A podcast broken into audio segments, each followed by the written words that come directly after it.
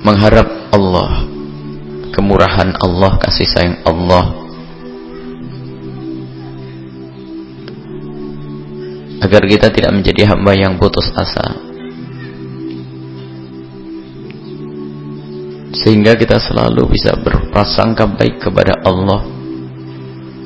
Tentunya tanpa kita melupakan hukuman dan ancaman yang Allah ancamkan bagi pelanggar-pelanggar pendosa-pendosa yang bermaksiat kepada Allah Subhanahu wa taala. Dan ingat dua-duanya adalah seperti dua sayap kiri dan kanan harus ada keseimbangan antara rasa takut kepada Allah dan harapan kepada Allah Subhanahu wa taala. Jika satu saja kita patahkan maka akan tersendatlah perjalanan kita menuju Allah. Bahkan tidak akan sampai.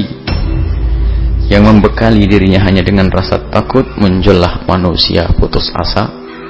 Yang membekali dirinya hanya dengan harapan harapan harapan tanpa ada rasa takut muncullah manusia kurang ajar dan dua-duanya adalah orang yang terputus jalannya menuju Allah subhanahu wa ta'ala